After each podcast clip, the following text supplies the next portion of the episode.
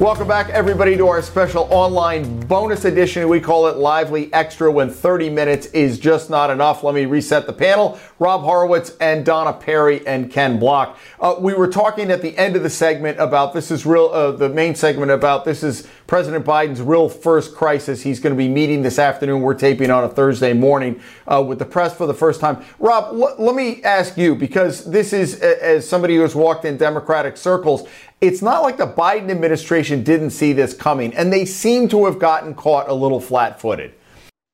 I would agree. I also think it's a complicated problem, and and um, I think I think if, if you look at if you look at it, first of all, absence of transition, um, Biden administration from the Biden transition team from from January 1st on, even before we're asking the Trump folks to set up more uh, more space down the border because there was some anticipation. The benefit of hindsight, those announcements, their quick move on immigration, given that they didn't have the capacity, didn't um, was, was probably something was probably a mistake. Clearly, a mistake in hindsight. On the other hand, you're dealing with inhumane treatment at the border by the previous administrations, dismantled a lot of the processes. Um, and there was going to be a spike in demand no matter what. There was there was increases from September to to January, and just Trump going away and Biden coming in, even if they had said nothing, you were going to get the spike. And then what do you do about, about, about kids who are trying to cross? And there was also a court decision that said the way the Trump folks were doing it was actually was actually illegal. That you couldn't do this Rule 42, this public health emergency forever. Um, Biden's kept it in place mainly, except for for unaccompanied minors. That's a tricky problem. Um, they haven't handled it well. I agree. Uh, politically, I'd say two two quick things about it. One is uh, immigration is is great for the Republican base. It doesn't get them one more vote. And and 2018, you know, Trump did the whole caravan thing, the whole immigrations or others things. I watched that the last two weeks, and I, and I said we're picking up seats. I was from a Democratic point of view every time he opens his mouth.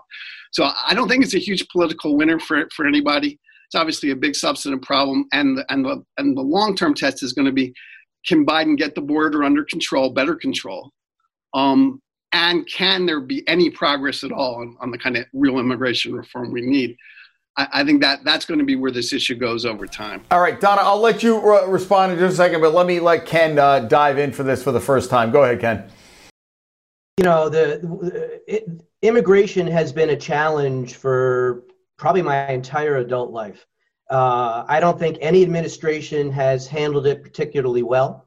And uh, at the end of the day, every administration to some extent has really been much less than transparent in terms of what's actually happening under their watch uh, at the border. Uh, first and foremost, uh, I am about good government and I believe in transparency in government.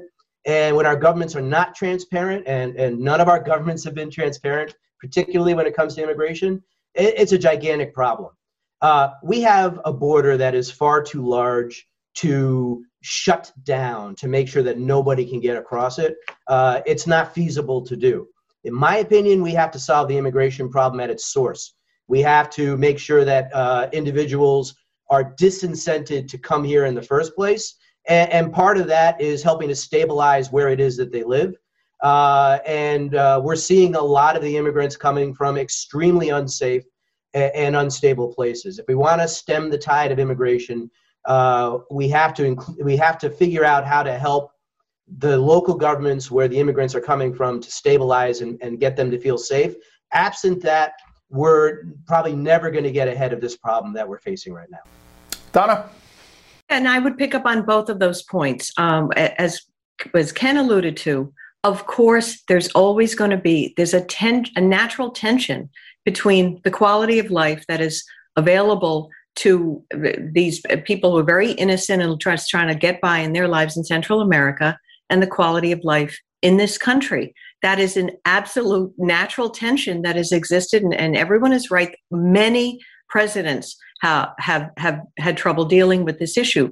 But my point was, uh, when you look at but much more recently, a lot of what has been reported by the Washington Post actually had a had a very tough piece on Biden recently, and they said Some of it was his determination to please his progressive base on day one. And you all remember, they very publicly and very powerfully said, like, we're reversing all of Trump's policies at the border. Well, I'll tell you what, the Texas Democrat uh, reps who live on, on the Texas border said, you just sent a message to Central America that you have an open border. So I'm sorry, but that is what they did. He had a checklist from day one, whether it's Keystone Pipeline, reverse Trump at the border. Look, I get it. They, they didn't like the way Trump uh, had language and rhetoric and a whole mindset about the border. That's true. But the thing is, if you're going to send that kind of a message, uh, and I think you said it, Rob or Ken, you are incentivizing what we are seeing now. And I would argue that I don't think it's humane to encourage sometimes desperate people to send their teenager and with a 10 year old sibling with backpacks with a smuggler and to make a very dangerous trek. And that's the incentive because this is the system we have. I agree, it doesn't make any sense. It's dysfunctional to say to people, you send the child, uh, then there's a relative, and then the family can come. It's not the fault of, of people from Honduras and Guatemala that we have, you know, these kind of policies, but it is incentivizing it. And I think Biden's team is now facing what many have faced before. So, what are you going to do about that policy?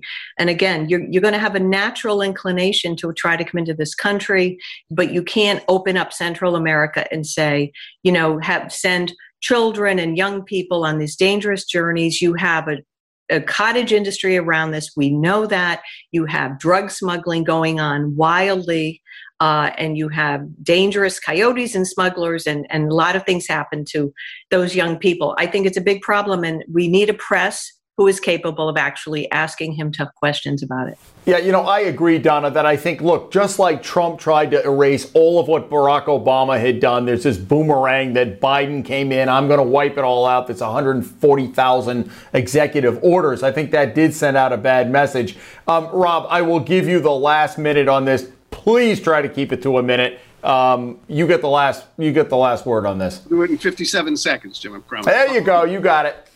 Uh, two things about it. Um, to, just to, to repeat, the, the, incentives were there anyway. I agree. A, a, mild piece of this, not most of it, is was was the rhetoric around the border.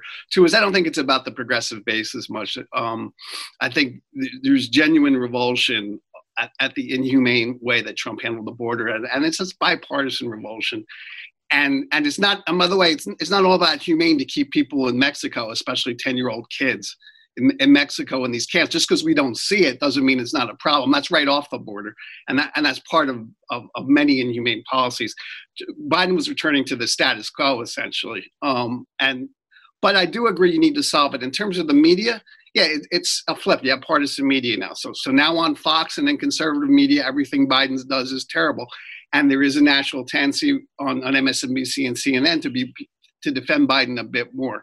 So, so I think you're just getting you're getting the natural flip you get. But the way we talk about media is we forget that the the, the highest rated cable news network is Fox News.